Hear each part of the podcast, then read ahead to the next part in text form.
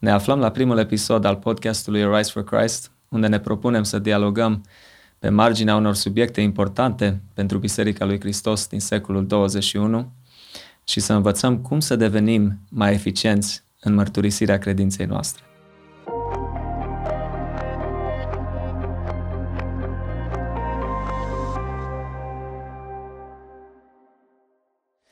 Primul invitat al podcastului nostru este pastorul și prietenul meu, Radu Oprea. Mulțumim frumos că ai acceptat invitația noastră. Adi, mulțumesc și eu pentru invitație foarte mult. Apreciez. Cu mare drag. Dacă ne spui un pic despre tine, Radu? Am uh, aproape 47 de ani. Mulțumesc. Uh, sunt căsătorit cu Angela. Avem doi copii mari deja, uh, Marius și Roxana. Uh, și mulțumim lui Dumnezeu că sunt o bucurie și o binecuvântare pentru noi. M-am născut în București, am slujit acolo din 1997 până în 2017, deci 20 de ani. În 2017 Dumnezeu ne-a chemat în Timișoara. Am venit să slujim în Biserica Baptistă Emanuel din, din Timișoara și din 2017, iată, până în 2021 suntem aici și ne bucurăm să putem să-L slujim pe Dumnezeu. Am uh, ca pasiuni personale, să spun așa, uh, sportul, da? Am practicat în tinerețe sportul, sporturi diverse și de contact și în mod special tenisul este, a rămas pasiunea mea până astăzi, mai ales să-l urmăresc mai nou. Uh, dar aș spune că pasiunea mea numărul unu sunt oamenii și sper că nu-i supăr pe ceilalți când spun mai, mai ales oamenii tineri, da? pentru că cred din toată inima că uh, ei sunt generația care acum uh, deschid ochii pe o realitate pe care cineva trebuie să le-o, să le explice, cineva trebuie să le tălmăcească din perspectiva uh, unei alte realități care va veni, a împărăției lui Dumnezeu. Da? Și sunt foarte mulți care azi încearcă să le ofere o altă perspectivă și crezi din, uh, din suflet că e o chemare importantă să fii în contact cu ei și să-i ajuți să, să vadă, cum să zic, lucrurile din perspectiva lui Dumnezeu. Deci aș spune că asta ar fi principala mea pasiune în viață. Îmi plac computerele, nu-mi plac mașinile, nu sunt pasionat de, de lucrurile astea. Totdeauna am, am simțit că am mult de învățat de la tine, Radu, și Chiar a fost interesant că eu cu familia tot în 2017 ne-am mutat în Timișoara, numai din Statele Unite și chiar atunci noi ne-am și ne-am întâlnit prima dată. Ne-am da. întâlnit prima Așa dată este. și de atunci până încoace continui să am un mare respect pentru slujirea care o faci. Chiar te apreciez. Mulțumesc. Și astăzi o să discutăm despre unitatea în biserică. Nici nu știu unde să începem, Radu. Cred că am putea începe de la a discuta despre ce este biserica. Hmm înainte să discutăm despre unitatea în biserică, să ne gândim ce este biserica. Și, sigur, fără să intrăm în considerații teologice profunde, deși biserica este un concept teologic fascinant, dar nu e loc într-un podcast pentru așa ceva.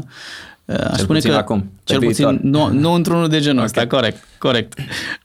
Aș spune că biserica este uh, un uh, preiau, din când în când mai preiau expresii din limba engleză pentru că uh, mi se pare că tinerii de azi operează foarte mult cu ele și, și mie îmi plac a working model. Și Biserica... n-ai menționat, Radu, scuze că te întrerup, n-ai menționat faptul că tu mai traduci uh, uh, nici, mult material. Nici uh, nu e nevoie. Nu? Da, na, ca să știe oamenii că totuși cunoști destul de bine limba engleză, ești fascinat de limba engleză nici, și... Nici, nici nu e nevoie. Ok, continuă, te rog. Uh, spuneam că biserica este un fel de working model, de, de, de model funcțional mm al lui Dumnezeu pentru ceea ce ar trebui să fie uh, felul în care ar vrea Dumnezeu să funcționeze lucrurile. Observați, n-am spus un model perfect pentru că nu este încă perfect. Spune și Apostolul mm. Pavel, uh, eu lucrez să prezint mireasa lui Hristos desăvârșită. Biserica este este, uh, este deschisă în Scriptură prin multe metafore. Este mireasă, este trup, este um, este uh, templu al, uh, al Duhului lui Dumnezeu și așa mai departe. Dar uh, aș folosi astăzi o, o imagine a unei comuniuni. Biserica este comuniunea tuturor la nivel universal, tuturor credincioșilor din toate timpurile și din toate locurile, care pe rând își trăiesc pe pământ în generația lor experiența cu Domnul și apoi se alătură celor dinaintea lor, în norul acela mare de martori despre care vorbește epistola către evrei, care prin mărturia lor a faptului că și-au încheiat alergarea și s-au dus la odihnă, ne încurajează și pe noi să ne trăim viața. Biserica are însă, în mod practic, o întrupare, o concretizare uh, a modelului în biserica locală, pentru că biserica universală nu poate fi văzută, nu poate fi uh, adunată, nu, nu este ceva manageriabil, da? doar Dumnezeu știe cât de mare este și cine este acolo. De aceea avem conceptul de biserică locală și biserica locală este uh, acea comuniune a credincioșilor dintr-un loc, dintr-o zonă, dintr-o zonă geografică sau zonă de, de viziune, uh, din ce în ce mai puțin se merge pe ideea de geografie, adică dacă stai într-un cartier, te duci la biserica din cartierul respectiv. Sunt oameni care trec pe, pe lângă una, două, trei, patru, cinci biserici în orașele mari ca să ajungă la biserica unde se regăsesc din punct de vedere al relațiilor, din punct de vedere al învățăturii, din punct de vedere al viziunii. De aceea biserica locală este uh, contextul Uh, n-aș spune neapărat locul, pentru că locul se poate schimba. Fizic. Locul fizic se poate schimba. Corect. Da, și am văzut acum în pandemia asta Uh, am văzut că ne-am adunat uh, în afară, unii dintre noi, ne-am adunat în curtea unor întreprinderi, cei care nu avem curți mari, noi am avut, nu avem curte foarte mare la, la biserică, nu am fi putut să ne adunăm atât de mulți cât suntem și așa că ne-am adunat în curtea unei întreprinderi din Timișoara, am dus scaune, am dus sistem de sunet, ne-am dus noi acolo și a fost așa de frumos că mie mi-e dor să ne mai ducem. Wow. E greu acum când clădirea e deschisă să ne mai ducem acolo, da, dar ne-am da. simțit bine. Pentru deci că spuneam, clădirea e secundară, evident, nu? Dacă da, oamenii da, facem... foarte biserică. importantă, pentru că în limba română biserică, venind de la bazilica, are conotația clădirii în primul rând, da?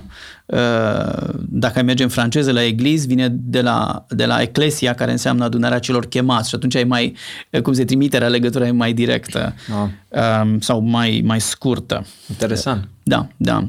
Vezi cum terminologia definește conceptele de multe ori, da?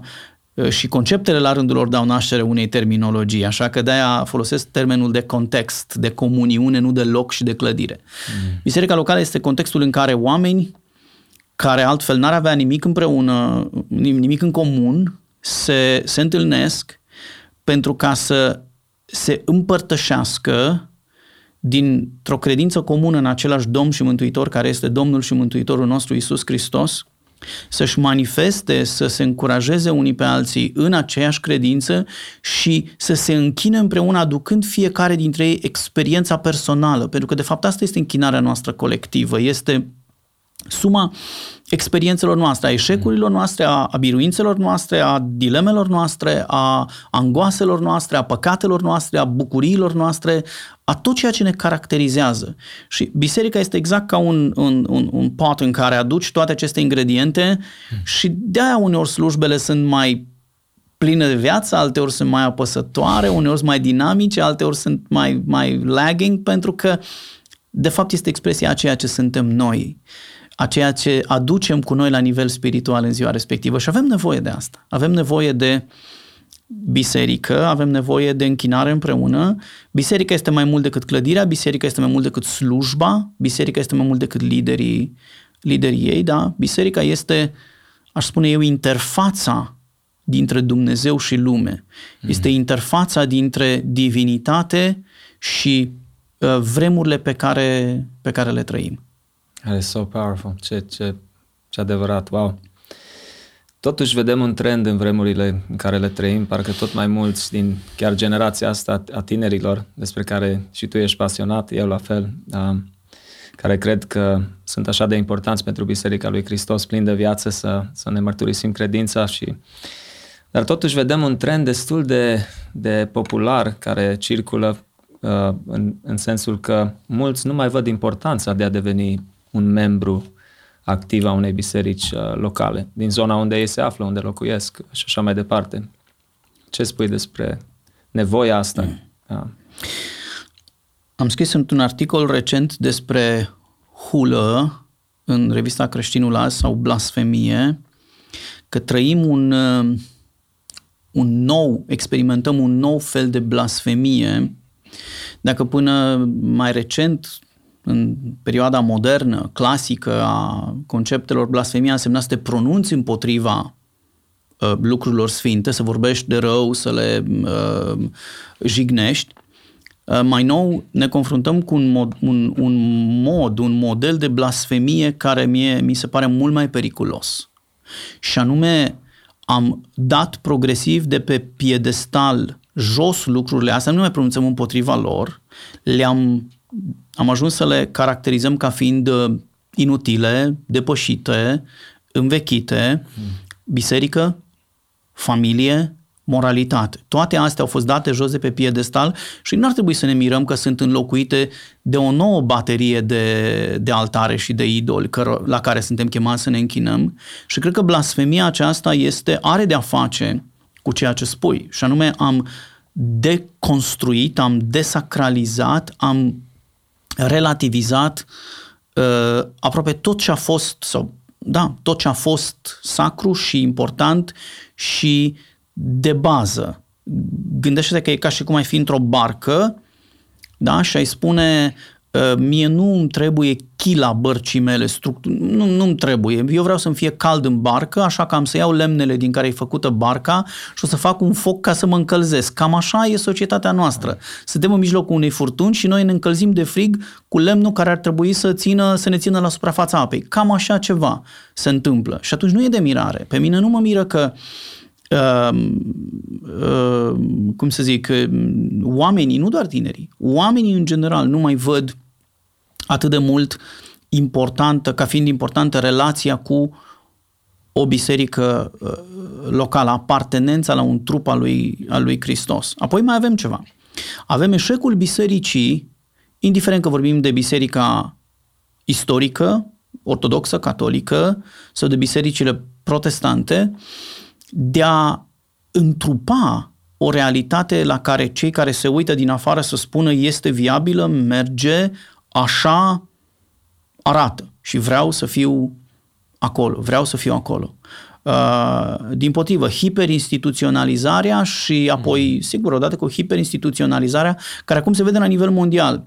Da? Sunt o grămadă de demersuri care vor să aducă uh, vor să reducă libertatea individului și să o aducă sub controlul guvernului, cu promisiunea că guvernul se va ocupa de nevoile tale. Da? Tu va trebui să te stresezi mai puțin, uh, dormi liniștit, căci guvernul veghează. Da? Noi, cei care am trăit în uh, țări comuniste, știu dacă să folosim la trecut verbul sau nu, asta rămâne să decidă copiii noștri, uh, știm că asta este de fapt, este primul pas către a renunța la responsabilități, a renunța la autoritate, la libertate, mm. da? și a le pune mâna cuiva care îți promite confort da? să te încălzești la focul făcut în, în barcă.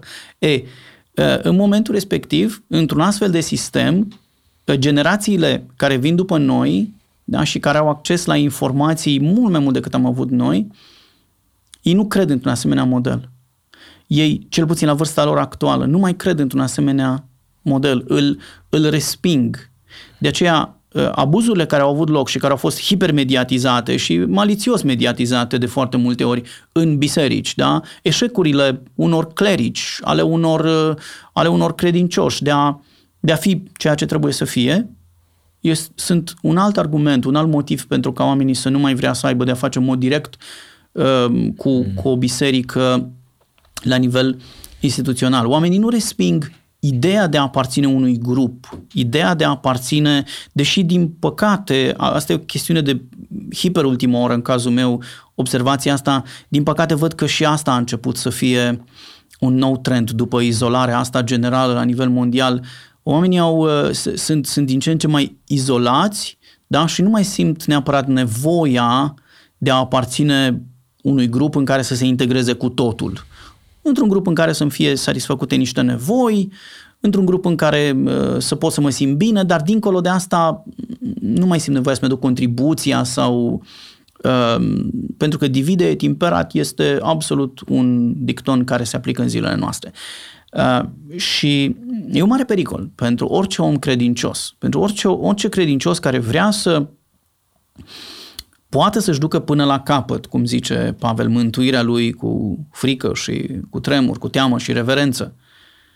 E, un, e un, o, o atitudine foarte periculoasă. Pentru că, da, de multe ori e posibil ca în, în cadrul unei biserici locale, cum spunea cineva, dacă găsești o biserică perfectă, să nu te duci acolo, fiindcă în ziua în care vei intra, ea va înceta să fie perfectă. Corect. Da? În cadrul unei biserici locale s-ar putea să nu regăsești confortul pe care tu ți l-ai dorit din toate punctele de vedere. Dar de multe ori tocmai provocările cu care te întâlnești acolo te întăresc, te ajută. Altfel vom deveni o generație bleagă.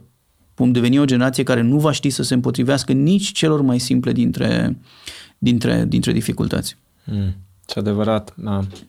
La același timp e și un alt trend despre care vreau doar scurt să discutăm, uh, bisericile online. Cele mai multe din uh, bisericile noastre uh, apar în mediul online, adică când programele se rolează duminica.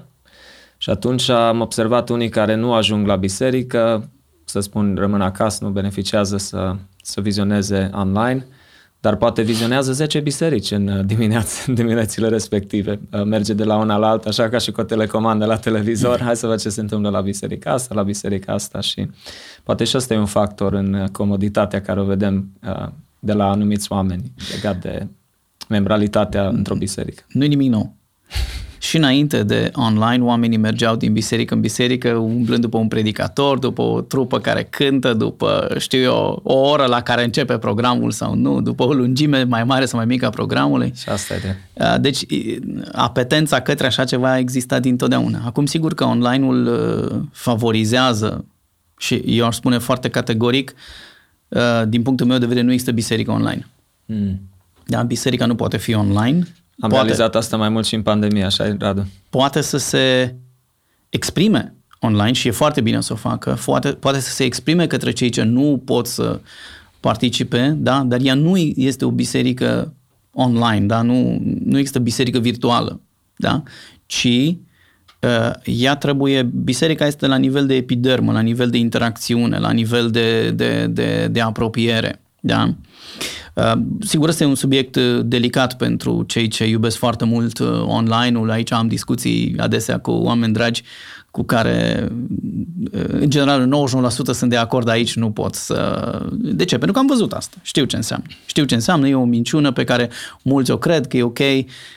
Pe de altă parte, însă, nu sunt nici foarte critic cu cei care aleg să facă asta dintr-un motiv sau altul. Unii se tem pentru sănătatea lor în perioada asta, alții mm-hmm. se mhm. tem pentru pentru integritate, pentru sănătatea copiilor lor, a celor din jur, poate, dar, într-adevăr, este un pericol și cred că cei care ne ascultă și sunt tentați să adopte, uh, cum se zice, strategia asta, e bine să vadă și pericolul. Da? Pericolul de a, de a ajunge uh, să fii uh, izolat de alții care au aceeași experiență cu tine și să nu poți, nu poți, doar că asculți o predică, doar că ești safe acasă, nu e suficient, cred eu, ca să poți să te bucuri de întreaga experiență pe care ți-o oferă ți oferă uh, uh, biserica.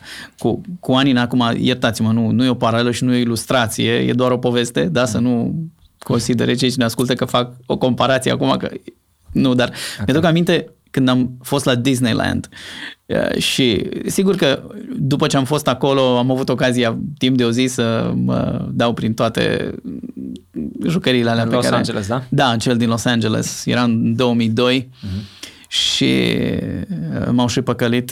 Este acolo un, un roller coaster în întuneric, se numește Space Mountain. Am auzit de Eu n-am știut că e roller coaster pentru că eu urăsc uh, montarusurile și mi-a spus, e un trănuleț, te urci în el și vezi stelele, e întuneric, a, frumos, când ne-au pus aia și am început să urcăm, am început să strâng din dinți, am închis ochii, m-am prins de ea, am spus dacă scap cu viață de aici nu mai urc niciodată într-un roller coaster. M-am cam ținut de cuvânt. Uh, experiența pe care am trăit-o acolo, mergând în toate acele care, să știți că sunt doar, doar aparența este pentru copii, de fapt este un, uh, un ride pentru adulți acolo, că mm. ei sunt cei care își duc copiii ca să meargă ei. E imens, uh, oricum. E foarte interesant. Uh, poți să le observi în înregistrări online Poți să uiți pe YouTube și să vezi oameni care să dau în toate alea și să... Da, dar diferența între a fi acolo și a te uita de la distanță este grozavă. Eu zic Sau, că e perfectă ilustrația. Eu am una, am, am una și mai bună. În Matrix, în filmul Matrix, mm. la un moment dat unul dintre personajele care vrea să reintegreze Matrix da, stă de vorbă cu Agent Smith și mănâncă o friptură și spune, zice, știu că nu există friptura asta, da? ea nu există în realitate, dar zice, sistemul digital îi spune creierului meu că este juicy și că e gustoasă și așa mai, uh, mai, mai departe, da? E cam asta e ideea pe care vreau să o scot în evidență, și anume că nu se compară faptul că tu te uiți de la distanță la oameni care au această experiență. Nu se compară. Este o, o dimensiune a experienței, dar e doar una teoretică, da? De aceea vreau să încurajez pe cei care cărora le este greu să se reintegreze acum în comunități, le este greu să se, să se ducă din nou la slujbe, să încurajez să le spun că mai mult vor avea de pierdut pe termen lung dacă nu o fac și mm. se pare că pe măsură ce nu o faceți, e din ce în ce mai greu să revii, da? decât să o facă acum. Da? E o realitate, nu putem nega. Uh, trebuie să ne rugăm pentru asta, ca Dumnezeu să-i, uh, să readucă în inima lor dragostea de comuniune cu, cu ceilalți și pe cei ce sunt acolo să nu-i uh, judece și să nu-i condamne, să nu sară în capul lor. Bine punctat. Dacă am definit îndeajuns ce este biserica, hai să începem. La ce ne referim, Radu, când vorbim despre unitatea în biserică? Ioan 17, Domnul Iisus Hristos spune, Tată, mă rog ca ei să fie una. Da? Cred că unitatea este atât de importantă pentru că zice Domnul Iisus Hristos ca oamenii să știe că Tu m-ai trimis. Apostolul Pavel în Efeseni spune că obiectivul universal al lui Dumnezeu este să-și unească iarăși într-unul, în Hristos, toate lucrurile. Păcatul, când a intrat în lume, a, a dezbinat, a rupt. Moartea înseamnă separare. Da? Păcatul, când a intrat în lume, nu știu dacă v-ați întrebat vreodată de ce, ce mare păcat au făcut Adam și Eva, da? că au mâncat din pomul cunoștinței binelui și răului. Da? Uh, foarte mulți au speculat povestea asta, au spus, iată, Dumnezeu de fapt voia să-i țină în ignoranță și ei să nu, nu, conceptul de cunoaștere acolo este mult mai profund decât a ști intelectual, este vorba de a fi tu cel care decide, pentru că zice, veți fi ca Dumnezeu, hmm. cunoscând binele și răul. Cum cunoaște Dumnezeu binele și răul? Decizând ce este binele și răul, da? Dacă ești Dumnezeu, tu hotărăști, asta e bine, Asta e rău, în funcție de caracterul tău. Dumnezeu este um, reperul suprem. Da? În ziua în care omul a spus, vreau eu să decid pentru mine, postmodernismul n-a apărut recent, a apărut în Eden. Uh-huh. Da? Adam a fost primul postmodern care a zis, eu vreau să decid pentru mine ce este bine și ce este rău. Nu după standardele lui Dumnezeu, nu să-mi spune Dumnezeu, da? Singura lor alternativă ar fi fost, sau alternativa lor ar fi fost să meargă să-L întrebe pe Dumnezeu, Doamne, e bine să-mi bat nevasta dacă mă supără? Ok? Și Dumnezeu ar fi spus, nu, nu este bine să-ți bați nevasta dacă te supără, chiar dacă tu ai mai multă masă musculară și ești mai, uh, mai vânjos mm-hmm. decât ea. Bun. Uh, și așa mai departe. Uh, păcatul dezbină, rupe, sfâșie și așa spune Domnul Isus. Da? Cel rău asta face, vine să sfâșie, vine să rupă, vine să nimicească, să distrugă. Oriunde vedem oameni care se ocupă tot timpul numai de, uh, de, de dezbinarea celor din jurul lor, familii, vecini, comunități, politicieni, uh, oameni religioși, da? Trebuie să fim cu băgare de seamă și vă recomand să fugiți de oameni de genul ăsta. Oameni care uh, tot timpul nu văd decât pete în soare și, uh, cum să zic, uh, paiul din ochiul altuia, nu spun că nu trebuie văzute, absolut trebuie văzute, dar sunt unii care numai asta văd. Da? Ei, ei produc dezbinare. Și Biblia mm. spune, fugi de asemenea oameni, nu sta lângă ei, nu te însoți cu ei. De ce? Pentru că obiectivul suprem al lui Dumnezeu este să-și readucă iarăși toate lucrurile în ziua în care va recrea toată creația. Astăzi este ca cei credincioși să fie una. Unitate, aș vrea să spun că în primul rând unitate nu înseamnă uniformitate. Mm. E o diferență. Nu știu dacă în, în podcastul nostru mi este permis să, să spun o, o glumă pe care am auzit-o cu foarte mulți ani în urmă, dar mi s-a părut foarte inteligentă. Un englez și un american care călătoreau cu un tren care mergea mai multe zile cam a treia zi s-au trezit de dimineață, englezul a scos uh, aparatul de ras și a scos uh, pămătuful și a dat pe față și a început să se radă în oglindă cu ultimul model de n-am să spun că uh, în baza mea ar fi dat faliment toți cu lamele de ras, da? Uh, și americanul se uită la el și spune, zice, tu încă te ras cu vechituri? Cum, domne, vechitură? Că zice, ăsta e ultimul model de la X firmă, zice, a, e vechitură, zice, uite cu ce mă rad eu și scoate o cutie cu o fantă pe, pe laterală și uite, zice, noi ne radem cu asta în America, nu ne mai radem cu vechiturile alea. Zice, păi cum faci? Păi zice, uite cum. Și bagă, își bagă fața acolo, un pic din asta, se aude din urmă, zzz, zzz, lamele, bă, scoate fața perfect curată, omul impresionat, zice, domnule, e foarte interesantă chestiunea. Deci zice, am o singură dilemă. Uh, zice, nu toți oamenii au fața la fel. La care răspunsul lui este, ba da, după ce folosesc prima dată mașina. După ce folosesc prima dată mașina noastră de ras, toți oamenii au același profil al feței. Da? Uh, unii au așa impresia că odată ce uh, intri într-o biserică, toți trebuie să fim la fel, toți trebuie să arătăm la fel, toți trebuie să vorbim la fel, să ne îmbrăcăm la fel, să, uh, da?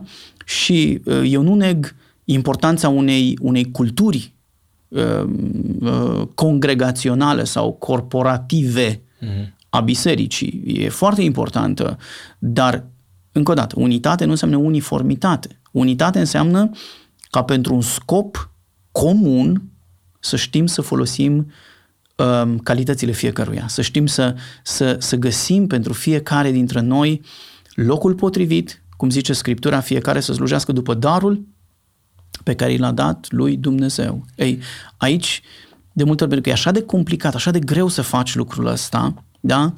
Um, am creat niște, niște standarde, niște, niște lucruri care sunt foarte greu de mișcat din locul lor și le spunem, uite, astea sunt opțiunile tale. Cam așa trebuie să faci, asta trebuie să te integrezi. Deci unitate înseamnă, în primul rând, unitate în, în a ne accepta unii pe alții așa cum suntem, da? Spune Domnul Iisus, veniți la mine toți cei trudiți și împovărați și veți găsi o dihnă pentru sufletele voastre. Asta este unitatea bisericii. Unitatea noastră cu Hristos, da? Nu, uh, sigur, și o bandă de hoți. Într-o bandă de hoți este unitate, deci poate exista unitate și la rău, da? Poate exista unitate thick as thieves, cum zic mm. americanii, da? Mm. Uniți ca hoții. Okay. Nu unitatea de dragul unității. Atenție, deci nu unitate pentru orice obiectiv, ci unitate în jurul proiectelor lui Dumnezeu, în jurul, în jurul obiectivelor lui Dumnezeu. Da? Și Biblia ne învață că unitatea înseamnă, aș zice, o mai mare, o tot mai mare asemănare a fiecăruia dintre noi cu Hristos, fără însă să ne pierdem identitatea și personalitatea cu care Dumnezeu ne-a înzestrat când ne-a pus pe lumea asta. Ah, cât de important ah, să ne asemănăm mai mult cu Hristos, că ăsta fiind scopul principal al unității. Țin minte ce a spus uh, Francis Chan, uh, înainte să părăsească el biserica lui, Mega Church avea o biserică foarte mare în Statele Unite și după aia el a mers pe conceptul uh, să planteze biserici mai micuțe, biserici de casă, grupuri de ucenicie și așa mai departe. Și țin minte că un lucru care l-a marcat pe el, a zis că a venit un, uh, s-a convertit cineva în biserica lui care era implicat într-o viață violentă cu găști, mm. cu prieteni periculoși și așa mai departe și omul acela, după ce s-a botezat în biserica lui, dacă nu greșesc, cred că după câteva luni a renunțat și a spus că pleacă din biserică. Și atunci, nu știu cum a aflat Francis și a vorbit cu el și așa mai departe și a spus, mă, am avut alte așteptări. A spus, am, am crezut că aici în biserică o să fiu ca într-o familie, cum am fost cu gașca mea uh, când am trăit viața aia violentă, viața aia periculoasă, dar nu, nu s-a asemănat uh, și cumva pe Francis l-a marcat acest lucru din punctul de vedere că nu o simțit Uh, căldura aia uh, familială și prieteniile și apropierea aia care ar trebui să fie uh, prezent în trupul lui Hristos și atunci aș merge la următoarea întrebare, de ce este sau cât de importantă este unitatea în biserică?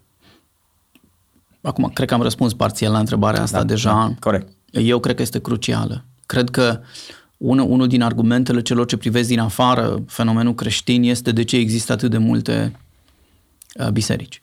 Dacă Denominații, sunteți... am auzit că sunt sute sau nu? În, numai în Biserica Protestantă. Cu siguranță sunt mii.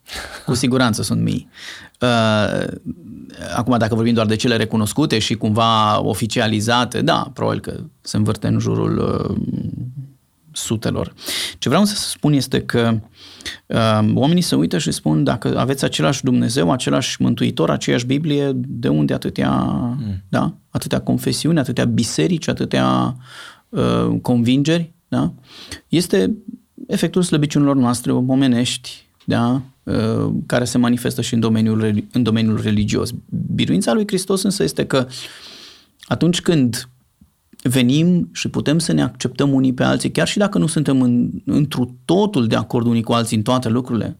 Ceea ce nu putem, putem fi, poate în totalitate, așa uh, Nici nu trebuie să fim, nici nu, nici nu trebuie să fim, pentru că avem lucruri în care avem libertatea de conștiință să mergem la stânga sau la dreapta. Nu vorbim aici despre învățătura majoră a Scripturii despre Evanghelie. Corect. Avem lucruri însă în care Scriptura ne dă libertate de conștiință, de cuget, să acționăm și cred că această libertate de conștiință și de cuget este un lucru care trebuie să fie important pentru noi și care trebuie, trebuie onorată, trebuie, trebuie făcută să funcționeze și exploatată în sensul pozitiv pentru binele comunității, nu reprimată, nu reprimată și descurajată, pentru că atunci cel care îi formează pe oameni este liderul și nu mai este Duhul. Mm. Da?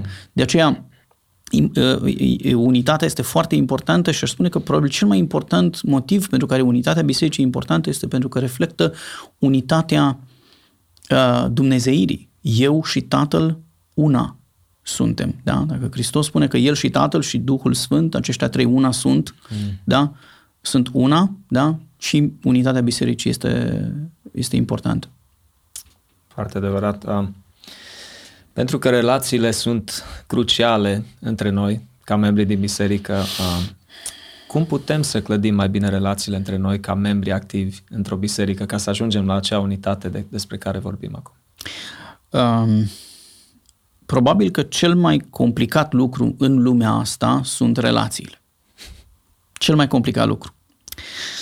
Pentru că, nu știu dacă ați observat că nu ne înțelegem, nu, nu te înțelegi tu cu tine însuți. Ai azi o părere, mâine o părere. Îți schimbi opiniile, da? De aia spune ce este Dumnezeu, e, e, Dumnezeu este om ca să se schimbe, da? Um, dar pentru că nu avem încotro și trebuie să coabităm cu propria persoană, da? Cei care nu reușim să avem mai multe personalități, da? Uh, ne acceptăm, spunem, asta am fost ieri, asta sunt azi, ce să fac? Dar s-ar putea ca ceea ce ești azi să nu fie la fel de bun ca ce ai fost ieri. Dar este interesant. ceea ce este azi, da? Dar nu știu cât de mulți dintre noi suntem dispuși să facem efortul de a măsura cu aceeași riglă și viața celor de lângă noi. Hmm. Și să înțelegem că, unu, ei nu pot fi niciodată după chipul și asemănarea noastră. Noi nu suntem procust care are un pat și care trebuie să-i măsoare pe toți după patul lui. Uh, de aceea relațiile sunt complicate, pentru că um, oamenii sunt complicați. Dar vreau să faceți un exercițiu de, să facem un exercițiu de, de imaginație și să ne gândim cum ar arăta lumea dacă toți ar fi din toate punctele de vedere fix ca tine. Cum ar arăta o biserică în care din toate punctele de vedere, inclusiv estetic, fizic. Da? Deja, da. deja te-ai gândit și ai zis... Ne-am mm, imaginat. Mm, nu vreau. Place. Da? Mm. Nu vreau. De da? Indiferent, poți să fii cel mai frumos om din lume. Poți să fii omul perfect. Sau trageți o linie verticală pe mijlocul feței dumneavoastră și imaginați-vă ce ar însemna ca stânga și dreapta să fie perfecte și să fie la fel una cu cealaltă. Am fi cei mai plictisitori oameni din lumea asta. Da? Diferențele dau personalitate. De aceea Biserica lui Hristos este un organism viu, pentru că în momentul în care cineva dintre noi este acolo, conferă personalitate acelui trup viu. Ei, ca să putem dezvolta relații, e nevoie de sacrificiu. Trebuie să te sacrifici tu puțin să te dai deoparte, să, să lași loc lângă tine ca și ceilalți să se manifeste, să nu-i sufoci pe ceilalți, tu să fii peste tot, ideile tale să se implementeze, să nu accepti um, um, felul altora de a face lucrurile, să te super dacă cineva te-a, te-a sau te simți un pic dat la o parte dintr-un anumit loc. Da?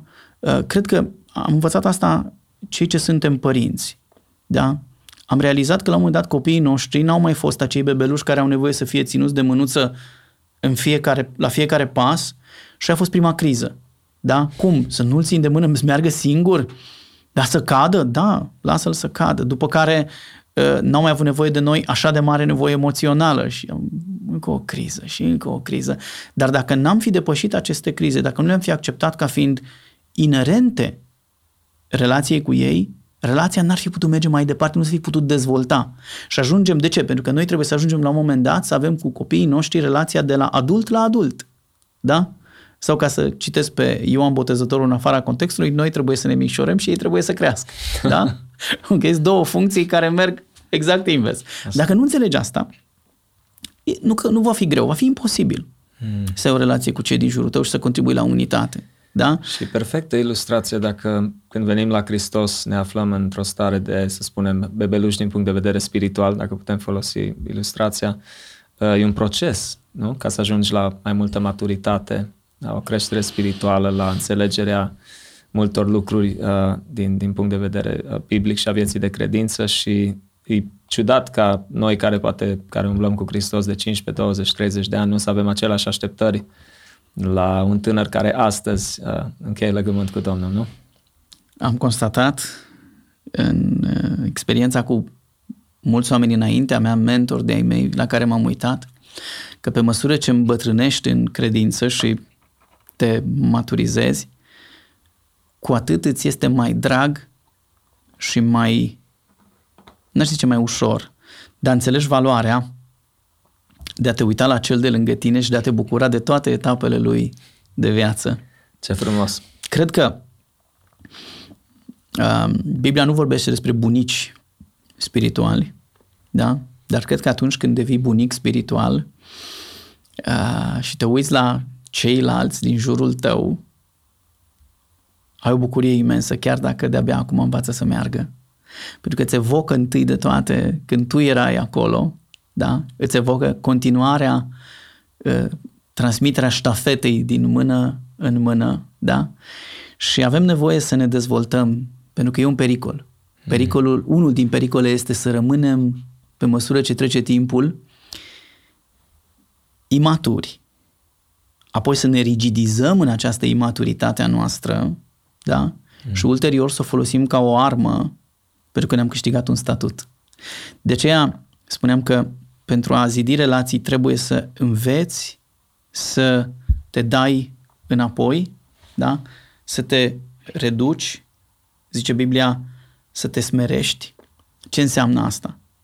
Să spui, nu sunt cel mai rapid om din lume? Poate că ești, dacă ești Usain Bolt în hmm. vârful lui de formă, da? Hmm. Ce înseamnă să spui, uh, vreau să las și pe altul să o facă. Și pentru asta poate că eu trebuie să mă retrag. Da? Să mă dau un pic deoparte. Să ajut pe altul să crească. Să las pe altul să, știu, să vorbească, să cânte. Da? Tu știu că ai această chemare și dragoste de muzică, de cântare. Dacă ai fi într-un loc unde numai tu ești acolo tot timpul care cântă, care le face pe toate, știi? Uh, la un moment dat uh, n-ai contribuit în felul ăsta la niciun fel de unitate între cei care fac lucrurile. Corect, e doar o, doar o ilustrație, doar o ilustrație. E foarte bună, Rada. Da. Uh, mă uitam la fața ta în timp ce explicai aceste lucruri și așa parcă era, ai devenit a, așa senin uh, la față și cred că asta este inima ta de pastor în primul rând. Până acum Când... a fost un pic cam întunecat, așa e? Uh, nu, nu. nu, dar așa parcă ai avut o anumită bucurie pe față explicând uh, să te uiți la oameni când trec prin aceste etape, cum să vezi cum cresc, cum învață. Și cred că asta e inima ta de pastor și cred că provocările sunt foarte mari pentru pastori, pentru liderii în vremurile noastre, ca să înțeleagă aceste lucruri importante despre unitatea bisericii, despre cum să lucrăm. Este o, o zicală în engleză, am să o spun în engleză că e mai simplu pentru mine. Uh, how can we agree to disagree? Uh, on certain things in church and still work together. Pentru că cred că un pastor, ca să poată să împace pe toți și pe aceștia mai tradițional, poate la o anumită vârstă care ei sunt obișnuiți într-un anumit fel, uh, să se desfășoare uh, închinarea într-o biserică. Cei mai tineri poate vor într-o direcție mai modernă, dacă pot să spun așa, nu se uită la trupele uh, Uh, de laudă și închinare mai moderne din străinătate, din Australia, din nou Anglia, America și așa mai departe, uh, sau ei consideră că anumite lucruri sunt mai secundare și atunci cred că pentru voi ca pastor, ca lideri, de multe ori provocările sunt mai mari din punctul ăsta de vedere, to agree uh, to disagree. Dacă poți tu în limba română să... Da, să acceptăm diferențele dintre noi. Trebuie să acceptăm diferențele dintre noi și în același timp să putem colabora. Singura modalitate în care un pastor poate să-i împace pe toți este să-și dea demisia. N-are cum, sau să iasă la pensie. N-ai cum să împaci pe toți și nici nu cred că este chemarea noastră. De ce, de ce gândim tot timpul în termenii ăștia? Uh, când, din nou, în Biserica lui Hristos este diversitate, exact ca în trupul nostru. Da? Diversitatea este ceea ce dă farmecul sau, mă rog, uneori disgrațios, arată disgrațios că nu avem grijă, știi? Ai menționat Dar... copii, uite ce diferiți sunt copiii noștri de la, între ei. Absolut, absolut. Uh, însă eu înțeleg ce vrei să spui. Înțeleg ce vrei să spui și sunt de acord cu ideea că cu ideea asta, însă vreau să spun un cuvânt pentru cei care spuneai de pastori, de lideri. Eu cred că în contextul actual, vorbim de România, de Biserica secolului 21. Uh, pastorii sunt unii dintre cei mai fericiți și binecuvântați oameni să poată fi prezenți și implicați în viața altor oameni mm. într-un mod, uh, cum să zic, um, consistent. Dar cred din toată inima că păstorirea bisericii nu este făcută de pastori. Păstorirea bisericii este făcută de păstori. Uh, o să spun, dacă nu e unul și același lucru? Da și nu. Uh, pentru că păstorii sunt cei cărora Dumnezeu le dă darul păstoririi. Și Biblia spune că El dă darurile cui voiește El. Mm. Darul păstoririi se poate găsi în biserică în cineva căruia nimeni nu-i va spune niciodată pastor. Uh, darul păstoririi este dat celor pe care Dumnezeu îi alege în biserică pentru asta și ei trebuie lăsați și încurajați. Uh, trebuie să li se dea îndemnul, autoritatea, puterea de a-și exercita darul acesta, de a, de a forma și influența uh, viețile oamenilor.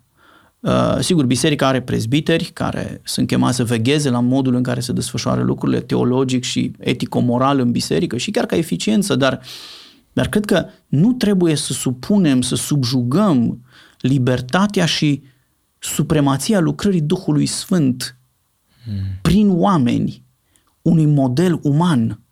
Avem modele umane, orice nu care are nevoie de coajă ca să se dezvolte și să crească, dar nimeni nu mănâncă coaja. Da? Hmm. Ci miezul e ceea ce contează. Fără coajă nu poate crește, fără o structură e foarte complicat să dezvolți o comunitate. Da? Cum ar fi să nu știm de la o săptămână la alta la ce oră avem slujbe comune. Ar fi foarte complicat. Am apărea doi odată, cinci odată, zece odată, fiecare și-ar da cu părerea, n-ați văzut, nu suntem de acord dacă să începem de la 9 sau de la 10. Da? Ceea ce uh, se întâmplă. Nu, dar eu nu sunt de acord cu mine însumi dacă să încep de la 9 sau de la 10. Când eram tânăr, aveam copii mici, am vrut de la 10. Acum că nu mai sunt, aș vrea de la 9. Am înțeles. Da? De, deci, dar trebuie să ținem cont unii de ceilalți. Trebuie să ținem cont unii de ceilalți și să prioritizăm în foarte multe situații lucrurile astea. De aceea... Aici am și vrut să ajung. Vreau doar să închei asta. De aceea um, trebuie să, să fim foarte, foarte atenți la felul în care ne raportăm unii la, la, la ceilalți. Te rog. Da, nu, să avem stimă, respect, întâietate unii pentru alții, nu cum ne învață și cuvântul aici. Cred că e poate o altă problemă. De multe ori ne dorim mult din să, mear, să fie 90% din ce îmi doresc eu, poate în biserica locală, dar 10% din ce dorește uh, celălalt de lângă mine sau uh, Uh, și cred că, cum ai spus, uh, nu, nu se poate decât uh, să fii, cred că, statornic, uh, să fii responsabil uh, ca și pastor în cuvântul lui Dumnezeu, în primul rând, în apropovăduirea cuvântului. Cred că astea sunt lucrurile de bază și esențiale și atunci, până la urmă, cele secundare, dacă le pot numi așa, uh, probabil diferă uh, de la o biserică la alta, cel puțin în vremurile în care noi le trăim. Cred că și mentalitatea asta uh, Uh, părinții noștri au, au, au prins comunismul, știu că și tu ai fost tânăr uh, când a, venit Revoluția, am avut șase ani, aproape șapte ani, țin minte uh, viața, am, am o poză când eram în grădiniță, mm-hmm. unde recitam ceva acolo și era Ceaușescu un tablou din spate, deci am prins vremurile acelea. Exact, deci tu ții minte comunismul din poze. Așa, din poze și un pic așa, cum țin minte, am fost pionier, să zicem, dar țin minte Revoluția, pentru că fiind aici în Timișoara, am auzit împușcăturile, am văzut armatele și așa mai departe. Din păcate am văzut și chiar și uh, în anumite cadavre a oamenilor care au murit. Și, dar cred că mentalitatea s-a schimbat mult pentru a, uh, generația tânără de astăzi, nu au trecut peste 30 de ani uh, de la Revoluție, deci contează cumva contextul în, în care copilărești în primul rând, în care uh, te desfășori și e posibil să fie, că asta am tot auzit, că unul din motivele pentru care uh, cele două, trei generații nu văd totdeauna la fel sau au principii foarte fix, fixe, așa, dacă pot spune, e și motivul ăsta, știi, că nu se înțeleg din punctul de vedere, dacă luăm chiar imnurile astea românești mai vechi, multe uh, vorbesc despre suferință, despre uh, chin, batere uh, și așa mai departe și acum mai mult cele mai moderne despre laudă, mulțumire, bucurie și așa mai departe. De ce crezi că este asta? De ce crezi că stau lucrurile așa? Te întreb pe tine, Rada. Ah, deci nu primești din partea Ei, mea. Ești, tu, tu ești da, cu întrebările da, cu răspunsurile. Exact. Iată de ce. Pentru că cele vechi au fost scrise de oameni care au avut acea experiență, da? Și experiența lor cu Domnul este exprimată în cântecele lor. Generația actuală, da, cântecele generației actuale nu sunt scrise de creștinii chinezi. Pentru că dacă ar fi scrise de creștinii chinezi, mm. ar suna altfel. Ar suna poate mai mult ca precum cântecele lui Moldoveanu, da? Sunt scrise de tineri care nu sunt într-o lume diferită, ci la două lumi diferite deja față de comunismul de, pe care l-aminteai tu. Pentru că a fost, după lumea comunismului, a venit lumea uh, lipsurilor și a, a luptei și a nesiguranței primilor 20 de ani de după Revoluție. După care, în ultimii ani, lucrurile au început să se așeze, să semene un pic cu vestul lumii, uh, au început să apară joburi cu salarii bune, mm. onorabile, tinerii au început să fie la căutare dacă sunt competenți, uh, deja așteptările, nivelul de așteptări a crescut, uh, tehnologia a avansat uh, furibund și atunci o cu totul altă lume decât cea despre care vorbești tu, da? Bun. De aceea cântecele lor, că vorbeai despre cântece, da? E doar așa, vârful icebergului, Adi. Doar vârful icebergului, da? Cântecele exprimă experiența generației de acum, generației actuale, dar mai precis generației dinainte de generația asta, cu Dumnezeu în vremurile lor. Ei nu pot să cânte despre suferință, fiindcă cei mai mulți n-au suferit niciodată nimic exact. pentru credința lor. Da? Invalidează asta experiența lor? O face să fie um, ilegitimă? Nici de cum nu. Ce poate că o face să fie este un picuț vulnerabilă, un picuț slabă. Pentru că oamenii care trăiesc doar în confort, în, uh, uh, în a avea poate aproape tot ce își doresc, da? Nu sunt neapărat mai răi decât ceilalți, nici de cum. Nu ștergeți neapărat. Nu sunt mai răi decât nimeni altcineva dinaintea lor. Dar sunt puțin mai slabi. Da? Exact ca un om care nu se antrenează niciodată, nu face niciun fel de exerciții, el este puțin mai slab decât unul care toată viața trebuie să dea cu sapa, să taie lemne, să alege, să care apă, să nu știu ce. Ăla va fi mai, nu neapărat va fi mai sănătos și mai fericit, dar va fi mai puternic și va fi mai rezistent. Ei, dacă vin în, în viitorul imediat greutăți peste, uh, peste noi, cred că aici, cred eu, că va fi una din luptele noastre, cum să învățăm să reconcilieze identitatea lor creștină cu um, eventualele persecuții, greutăți. Iată, am văzut în perioada asta, da, cât de ușor ni se poate decreta închiderea bisericilor, a slujbelor, da? Uh, spunea cineva într-o discuție uh, recentă că, o, oh, da, da, grupurile mici nu le pot împiedica asta, să credeți voi. Da? În China oamenii știu exact cine se adună, unde sunt și că nu iau chiar pe toți și mai lasă, asta este altă poveste. Uh, dar având în vedere vremea în care trăim, device-urile pe care le purtăm prin buzunare și așa mai departe, dacă vor să știe unde suntem și ce facem, n-au niciun fel de, de împiedicare. Deci cât de ușor poate veni peste noi o persecuție și să nu fim ca sămânța din, din pilda Domnului Isus, care a răsărit repede, dar când au venit greutățile, n-a avut, neavând da. rădăcină. Știi? Aici, aici văd eu un pericol. Aici văd eu un pericol și sigur că asta se, se rezolvă în timp, pe măsură ce înaintezi în vârstă, te înrădăcinezi în, în credința ta, te așezi, te... Dar, dar trebuie ajutat să-și facă vadul ăsta, direcția asta. Wow. Um, mai o întrebare, două, Radu, vreau să încheiem curând.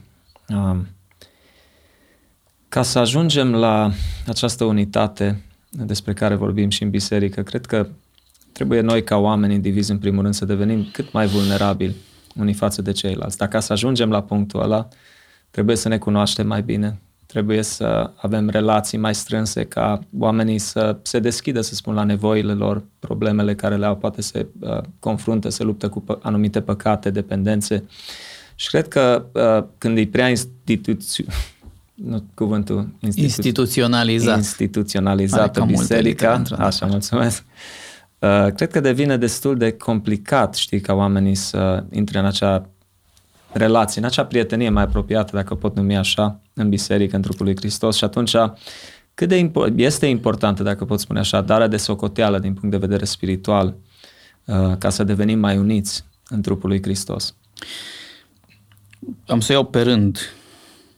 Poate că cel mai, cea mai complicată și mai scary confruntare din lumea asta este cu tine însuți. Mm. Când stai sincer față în față cu tine însuți și recunoști, îți recunoști eșecurile, păcatele, slăbiciunile și te prăbușești acolo în, în, în inima ta și spui sunt un om vai de mine ca Isaia în capitolul 6, sunt un om, sunt pierdut. Cuvintele astea le spune Isaia. Da? Nu le spune tâlharul de pe cruce. Mm-hmm. Le spune și el în altă formă, dar le spune Isaia. Sunt pierdut. De ce? Pentru că stătuse față în față cu sfințenia întreită a lui Dumnezeu. Cred că de aici pornește tot. De la a fi sincer cu noi înșine. De la a recunoaște, cum zice Domnul Isus, când veți fi făcut toate aceste lucruri, să spuneți, nu sunt decât un rob netrebnic, mm. un rob fără valoare. Deci când vei fi făcut toate, dar, dar până le faci pe toate ce ești. Dacă atunci ești un rob fără valoare până le faci pe toate ce ești, da? De multe ori avem o părere mult prea înaltă despre noi și mult prea mică despre Dumnezeu și despre ceilalți. Și atunci, pentru că ne temem ca nu cumva să fim loviți,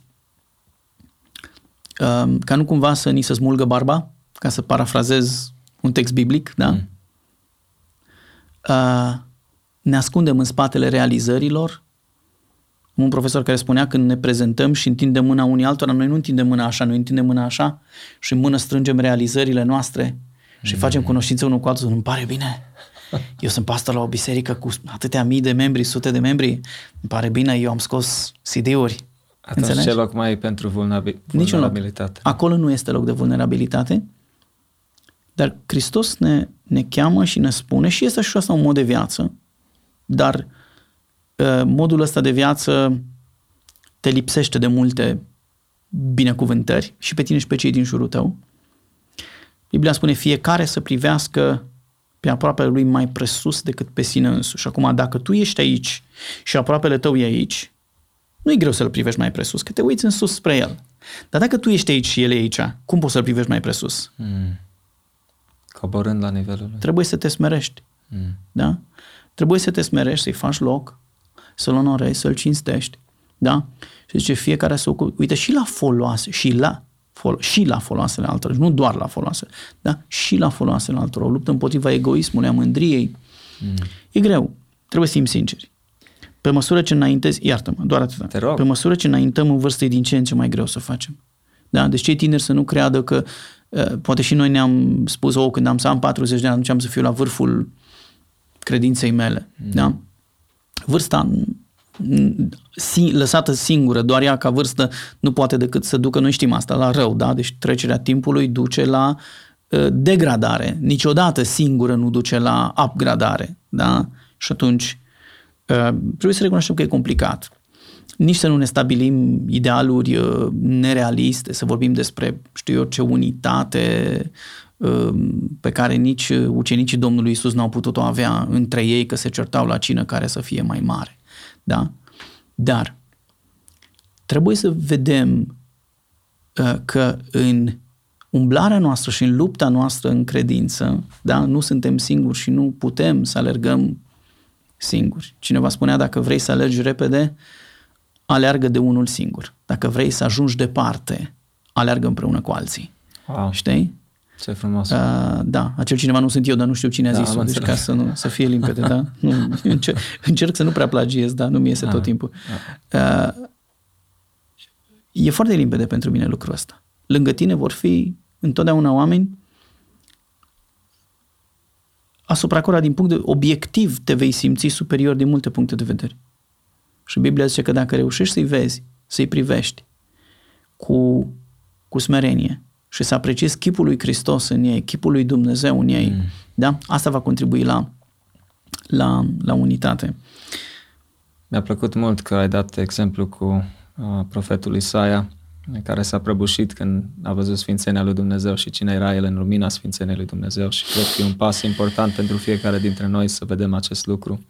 Cine e Hristos, ce a făcut pentru noi pe cruce, nu suntem cu nimic mai bun decât cel de lângă noi, avem același har care l-avem, l-are și cel de lângă noi în Biserica lui Hristos. Și atunci, ca și concluzie, Radu, de ce nu vedem uh, mai multă unitate în Biserica de azi și poate câțiva pași practici pentru fiecare uh, Uh, ascultător uh, care ne, ne ascultă astăzi, uh, cum, cum putem să luăm noi, să facem mai mulți pași înspre a fi, să, să fim fiecare să luăm parte din această unitate în bisericile noastre? Mm-hmm. N-am să-ți răspund la prima întrebare. De ce nu vedem? Pentru că nu știu de ce. Okay. La întrebarea de ce e foarte greu de răspuns. Însă voi încerca să răspund la a doua. Cum putem face? Care ar fi pași? Aș spune că primul lucru care ar trebui să se întâmple este să înțelegem ce este Biserica lui Hristos și să o iubim așa cum a iubit-o El. Pavel este un emul al lui Hristos în sensul în care iubește biserica până la nebunie. Atât de mult încât renunță la propria lui viață umană de dragul Bisericii lui Hristos. Și el spune asta, eu ard pentru biserică. Cum o să spuneți, bun, Pavel a fost apostol. Sigur, nimeni nu te cheamă să renunți la viața ta, să nu-ți dezvolți o viață de familie, să nu îți faci o carieră, să nu uh, locuiești în condiții acceptabile, confortabile, dar atitudinea poți să o dezvolți și e importantă. Câte vreme vom dezvolta o atitudine critică față de biserică, și o spun aici ca membru în biserică întâi de toate și apoi ca pastor. Câte vreme vom dezvolta și vom uh, uh, cultiva la, în inima noastră, în sânul nostru, vom adăposti o atitudine de critică permanentă, hmm. niciodată nu o să putem să fim niște factori ai unității și noi înșine să ne bucurăm de asta. Al doilea lucru.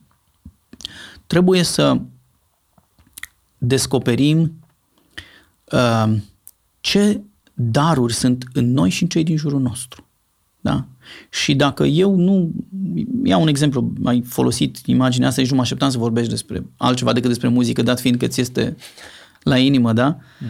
Uh, dacă eu nu mă pricep să cânt, ok? Nu mă voi duce să conduc biserica în închinare decât în condiții de maximă criză în care, da, ar fi nevoie. Deși poate pot conduce o cântare comună, poate pot să iau o carte și să, să cânt fără un instrument sau cu un instrument. Uh, dar niciodată nu mă voi duce să spun lasă să cânt eu, deși în jurul meu sunt alții care au această chemare de la Dumnezeu. Poate alții au darul încurajării, da? Cum spunea, unul spunea odată, mie Dumnezeu mi-a dat darul criticii. Mai zic, nu l-am văzut în Biblie acolo, dar s-ar putea să fie și asta un dar, folosit cu, cu bun simț, cu măsură, cu așa, nu e un lucru rău. Deci Biblia spune că înțeleptul iubește mustrarea. Mustrarea de unde vine? De la cel ce are darul criticii, da? De cel ce are darul mustrării. La, când mi-a spus omul lucrul ăsta, l-am uh, repezit imediat la vremea aia. Acum nu l-aș mai repezi așa de tare. da? Pentru că mi-am dat seama că este nu loc, ci e nevoie și de asta. Mai au citind, citând pe unii astăzi, nu judecați ca să nu fiți judecați. Scrie în Biblia asta? Absolut că scrie, dar nu scrie numai asta. Scrie multe alte lucruri. Da? Da? Așa că aș vedea o, ca nevoie o perspectivă mai largă, mai amplă asupra ceea ce înseamnă biserica. Nu doar prin ochelarii mei de cal, nu doar prin din perspectiva mea, da? Cineva spunea la un moment dat că dacă ai în mână un ciocan, toate, toate celelalte lucruri din jur ți vor părea cuie. Știi? Și, da, dacă tot ce ai în mână este un ciocan, nu da în toate ca și cum ar fi niște cuie, da? Lasă și pe alții să vadă că poate sunt și șuruburi, poate sunt și lipituri care trebuie făcute, lasă pe alții să, să se manifeste. Um, dacă vrem să aducem unitatea Bisericii lui Hristos, mai e nevoie de un lucru foarte important. Revin la lucru cu care am început. În jurul la ce ne adunăm în unitate? Nu în jurul unui lider. Atenție, văd tot mai mult tendința de a, de a se polariza oamenii în jurul unor lideri ca în jurul unor guru, da, cu tare. Ai spus numele, nu vreau să pronunț nume aici, dar uh, cultul personalității foarte periculos în biserică. Singura personalitate în jurul căreia trebuie să ne adunăm este cea despre care vorbește Apostolul Pavel. Spune, nu vreau să știu nimic altceva între voi decât pe Hristos răstignit. Hristos răstignit. Deși Hristos era înviat și glorificat. Zice, vreau să-L văd răstignit. Da? Pentru că noi, unitatea bisericii trebuie realizată în jurul obiectivului lui Hristos, în jurul asemănării cu Hristos, în jurul adevărurilor cuvântului lui Dumnezeu. Nu unitate de dragul unității, ci unitate de dragul lui Hristos și de dragul fraților mei, da? unitate către ceea ce uh, vrem să realizăm, de fapt vrea Dumnezeu să realizăm, da? și apoi aș mai spune că e nevoie și de efort. E nevoie de efort. Orice lucru pe care vrei să-l aduni din mai multe lucruri necesită mai mult sau mai puțin efort. Nu se poate. Fără efort, fără sacrificiu, fără convingere, da? Mm. nu se poate. Și încă ceva. Nu se va ajunge niciodată sub, sub egida Duhului Sfânt al lui Dumnezeu la o unitate umană perfectă în biserică. De ce? Pentru că noi suntem oameni, da? Și Duhul lui Dumnezeu nu ne depersonalizează ca apoi să facă din noi ca din aluat niște păpușele cu care să, da? Mm. Uh, ci uh, vreau să închei cu o poveste pe care o spunea cineva, zice, am găsit biserica perfectă, unde în fiecare duminică, de fiecare dată, familiile vin toți la slujbă, nu lipsește unul niciodată. Ei stau împreună, nu sunt unul încolo, unul încolo, nu se ceartă unul cu celălalt, nu se deranjează unii pe alții, nu fac zgomot, nu se ceartă cu cei de lângă ei. Se numește cimitir. Acolo, pe pământ, toate sunt în regulă. În biserica vie, cu oameni vii și adevărați, lucrul ăsta deocamdată nu se poate. Într-o zi, când vom fi goliți de Dumnezeu de toate acele încă mici sau mari imperfecțiuni din viața noastră, vom primi trupuri glorificate, vom primi o minte înnoită desăvârșit de tot ceea ce este rău, atunci pentru veșnicie vom fi așa. Deocamdată lucrăm la asta. Radu, mulțumim mult de tot pentru timpul tău. Cu mare drag. Ai fost cu noi și chiar te aștept la, sper, mult mai multe episoade uh, în curând. Sau cel puțin încă unul. Nici nu promit și nici nu zic amin. Bun. Mulțumim frumos. și eu mulțumesc.